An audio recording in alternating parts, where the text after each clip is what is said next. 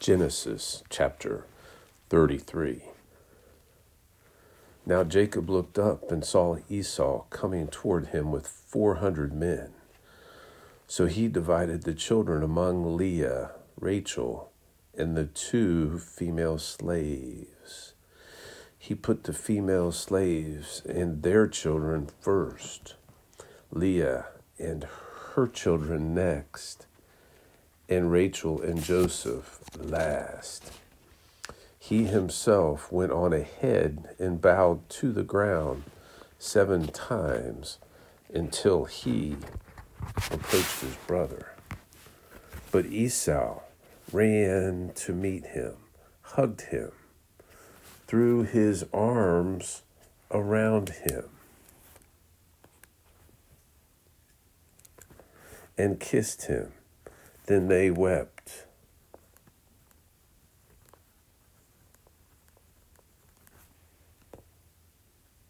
When Esau looked up and saw the women and children, he asked, Who are these with you? He answered, The children God has graciously given your servant. Then the female slaves and their children approached him and bowed down. Leah and her children also approached and bowed down. And then Joseph and Rachel approached and bowed down. So Esau said, What do you mean by this whole procession I met? To find favor with you, my Lord, he answered. I have enough, my brother, Esau replied. Keep what you have. But Jacob said, No, please. I, if I have found favor with you, take this gift from my hand.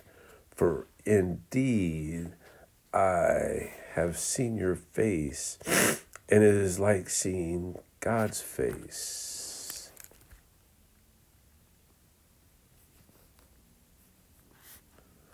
Since you have accepted me, please take my present that was brought to you, because God has been gracious to me, and I have everything I need.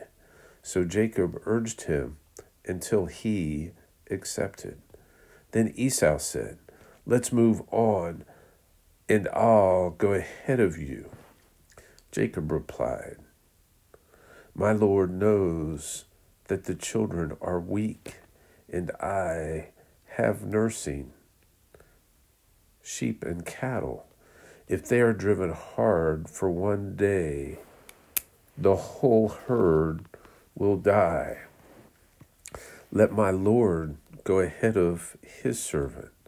I will continue on slowly at a pace suited to the livestock and the children until I come to my Lord at Seir. Esau said, Let me leave some of my people with you. But he replied, Why do that? Please indulge me, my Lord. That day, Esau started on his way back to Seir, but Jacob went on to Succoth. He built a house for himself and stalls for his livestock. That is why the place was called Succoth. After Jacob came from Paddan Aram, he arrived safely at Shechem in the land of Canaan and camped in front of the city. He purchased a section of the field where he had pitched his tent from the sons of Hamor, Shechem's father, for a hundred qesitahs. And he set up an altar there and called it God, the God of Israel.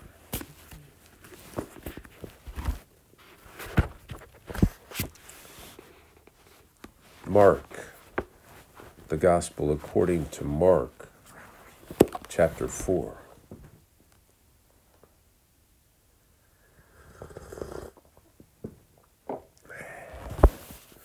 Mark chapter 4.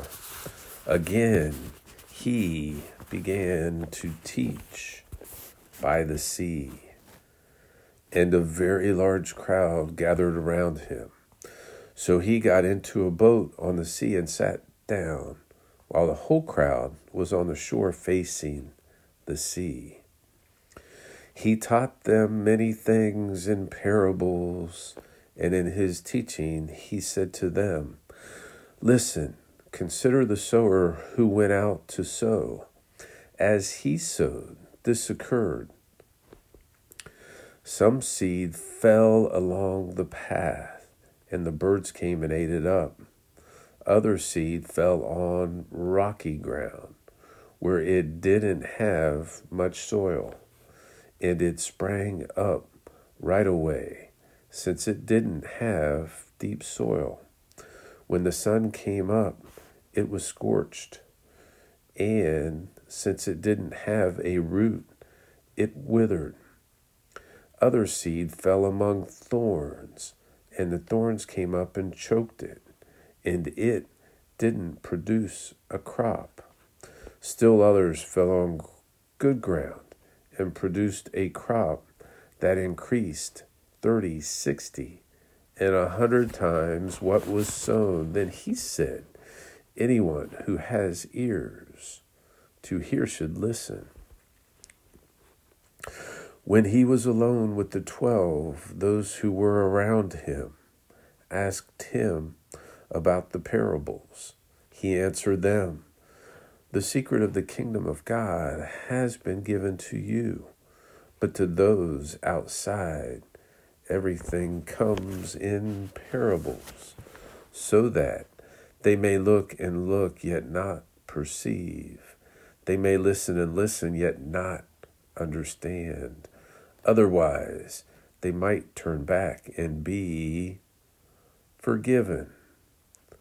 Then he said to them, Don't you understand this parable? How then will you understand any of the parables? The sower sows the word. These are the ones along the path where the word is sown. When they hear, immediately Satan comes and takes the word sown in them. And these are the ones sown on rocky ground. When they hear the word, immediately they receive it with joy. But, but they have no root in themselves. They are short lived. When pressure or persecution comes because of the word, they immediately stumble. Others are sown among thorns. These are the ones who hear the word, but the worries of this age, the seduction of wealth, and the desires for other things enter in and choke the word, and it becomes unfruitful. But the ones sown on good ground are those who hear the word welcome it, and produce a crop 30, 60, and a hundred times what was sown. He also said to them, Is a lamp brought in to be put under a basket or under a bed? Isn't it to be put on a lampstand? For nothing is concealed except to be revealed, and nothing hidden except to come to light.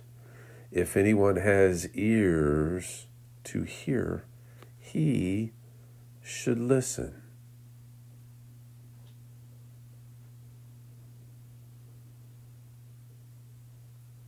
Then he said to them, Pay attention to what you hear. By the measure you use, it will be measured and added to you. For to the one who has, it will be given, and from the one who does not have, even what he has will be taken away. The kingdom of God is like this, he said. A man scatters seed on the ground. He sleeps and rises night and day, and the seed sprouts and grows. He doesn't know how. The soil produces a crop by itself. First the blade, then the head, and then the ripe grain on the head. But as soon as the crop is ready, he sends for the sickle because the harvest has come. And he said, How can we illustrate the kingdom of God, or what parable can we use to describe it? It's like a mustard seed that, when sown in the soil, is smaller than all the seeds of the ground. And when sown, it comes up and grows taller than all the vegetables and produces large branches so that the birds of the sky can nest in its shade. He would speak the word to them with many parables like these, as they were able to understand. And he did not speak to them without a parable. Privately, however, he would explain everything to his own disciples. On that day, when evening had come, he told them, Let's cross over to the other side of the sea. So they left the crowd and took him along, since he was already in the boat, and other boats were with him. A fierce windstorm arose, and the waves were breaking over the boat, so that the boat was already being swamped. But he was in the stern, sleeping on the cushion. So they woke him and said to him, Teacher, don't you care that we are going to die? He got up, rebuked the wind, and said to the sea, Silence, be still. The wind ceased, and there was a great calm. Then he said to them, Why are you fearful? Do you still have no faith? And they were terrified and asked one another, Who then is this? Even the wind and the sea obey him.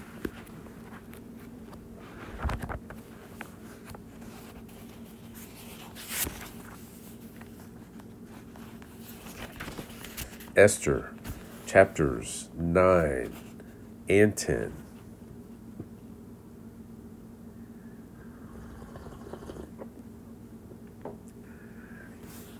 The king's command and law, Esther chapter 9 and 10.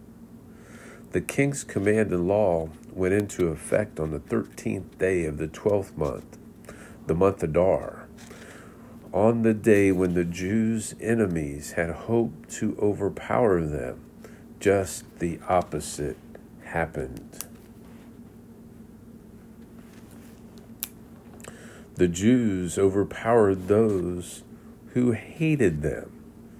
In each of King Ahasuerus' provinces, the Jews assembled in their cities to attack those who intended to harm them. Not a single person could withstand them. Terror on them fell on every nationality.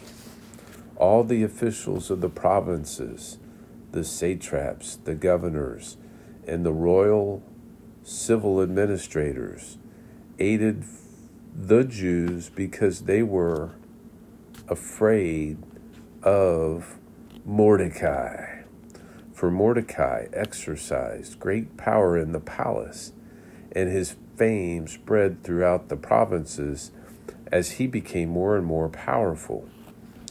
The Jews put all their enemies to the sword, killing and destroying them. They did what they pleased to those who hated them.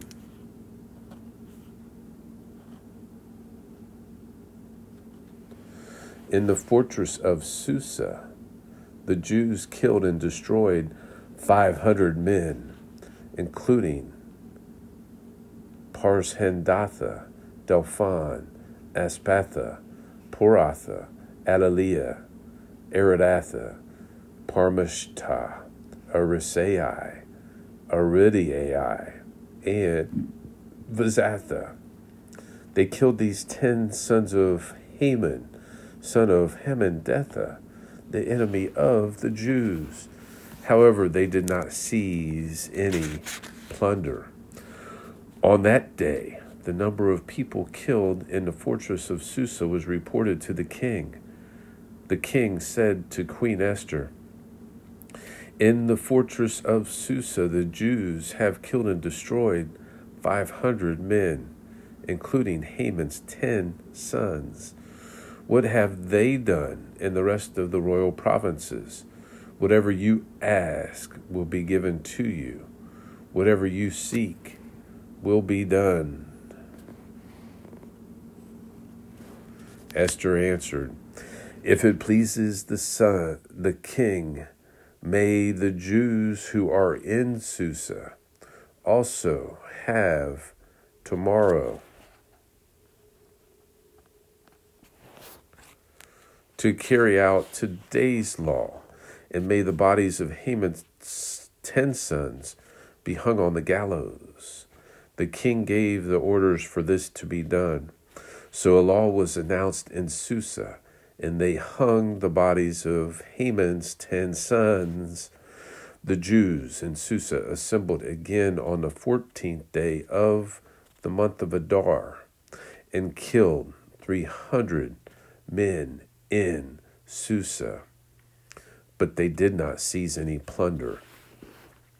The rest of the Jews in the royal provinces assembled, defended themselves, and got rid of their enemies.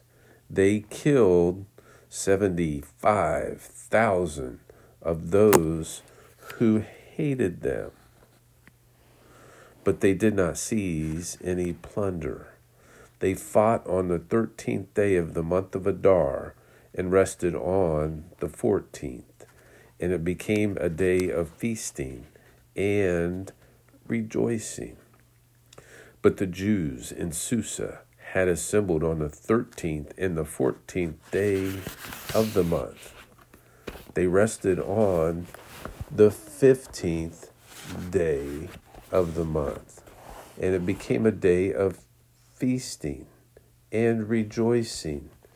This explains why the rural Jews who live in villages observe the 14th day of the month of Adar as a time of rejoicing and feasting. It is a holiday when they send gifts to one another. Mordecai recorded these events and sent letters to all the Jews in all of King Ahasuerus' provinces, both near and far. He ordered them to celebrate the 14th and 15th days of the month Adar every year because during those days the Jews got rid of their enemies. That was the month when their sorrow was turned into rejoicing and their mourning into a holiday. They were to be days of feasting, rejoicing, and of sending gifts to one another and the poor. So the Jews agreed to continue the practice they had begun, as Mordecai had written them to do. For Haman, son of Hammedatha the Agagite, the enemy of all the Jews, had plotted against the Jews to destroy them. He cast the pur, that is the lot, to crush and destroy them. But when the matter was brought before the king, he commanded by letter that the evil plan Haman had devised against the Jews return on his own head, and that he should be hanged with his sons on the gallows. For this reason, these days are called Purim, from the word pur. Because of all the instructions in this letter, as well as what they had witnessed and what had happened to them, the Jews bound themselves, their descendants, and all who joined with them to a commitment that they would not fail to celebrate these two days each and every year according to the written instructions and according to the time appointed. These days are remembered and celebrated by every generation, family, province, and city, so that these days of Purim will not lose their significance in Jewish life, and their memory will not fade from their descendants. Queen Esther, daughter of Abihail, along with Mordecai the Jew, wrote the second letter with full authority to confirm the letter about Purim. He sent letters with messages of peace and faithfulness to all the Jews who were in the 127 provinces of the kingdom of Ahasuerus in order to confirm these days of Purim in their proper time, just as Mordecai the Jew and Queen Esther had established them, and just as they had committed themselves and their descendants to the practices of fasting and lamentation. So Esther's command confirmed these customs of Purim which were then written into the record. Chapter 10.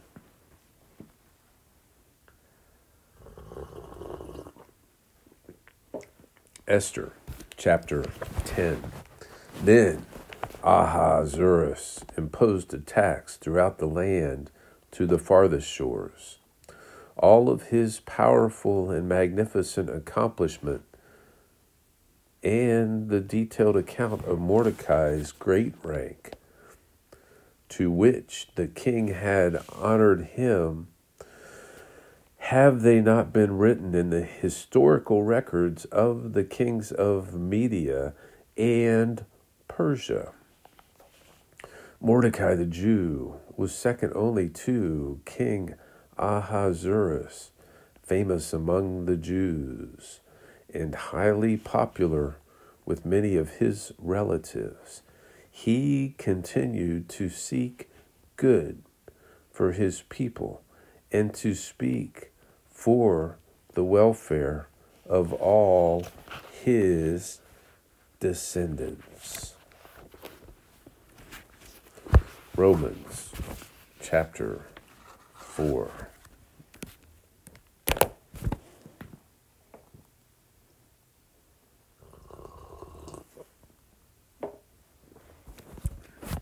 What then, what then can we say that Abraham, our physical ancestor, has found? If Abraham was justified by works, he has something to brag about, but not before God. For what does the scripture say? Abraham believed God, and it was credited to him for righteousness. Now, to the one who works, pay is not considered as a gift, but as something owed.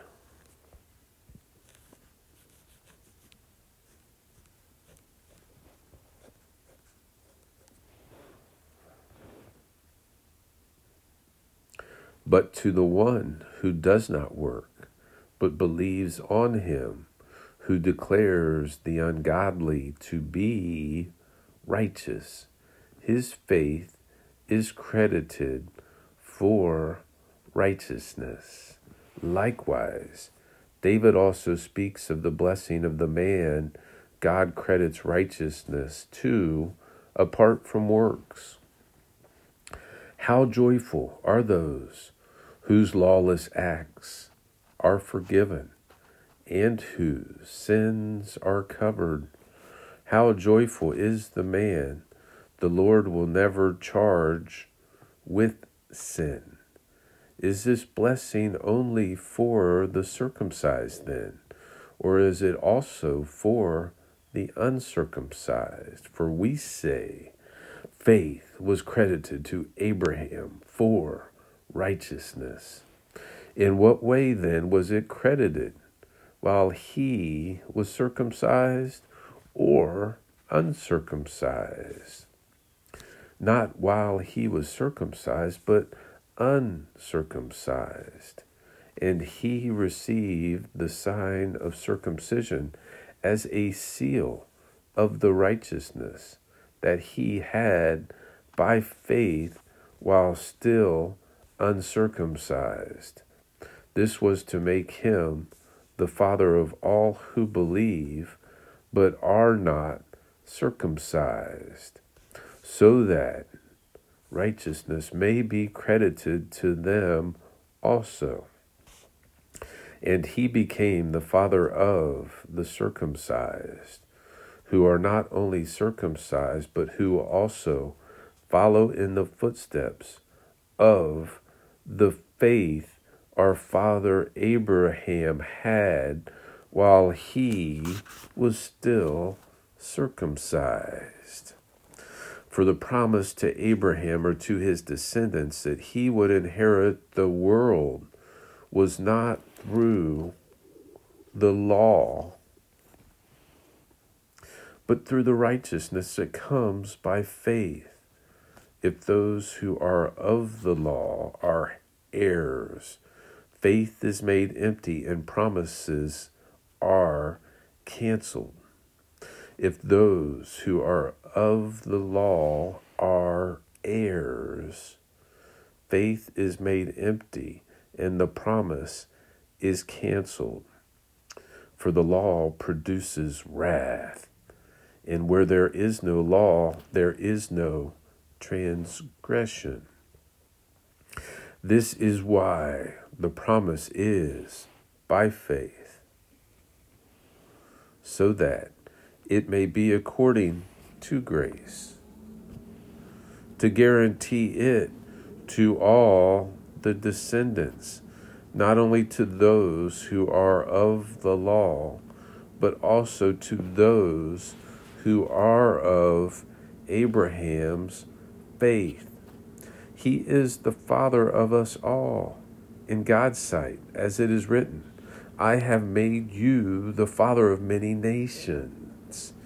He believed in God who gives life to the dead and calls all things into existence that do not exist. He believed, hoping against hope, so that he became the father of many nations, according to what had been spoken. So will your descendants be. He considered his own body to be already dead, since he was about a hundred years old, and also considered the deadness of Sarah's womb without weakening in the faith. He did not waver in unbelief at God's promise, but was strengthened in his faith and gave glory to God because he was fully convinced that what he had promised, he was also able to perform. Therefore, it was credited to him for righteousness. Now it was credited to him,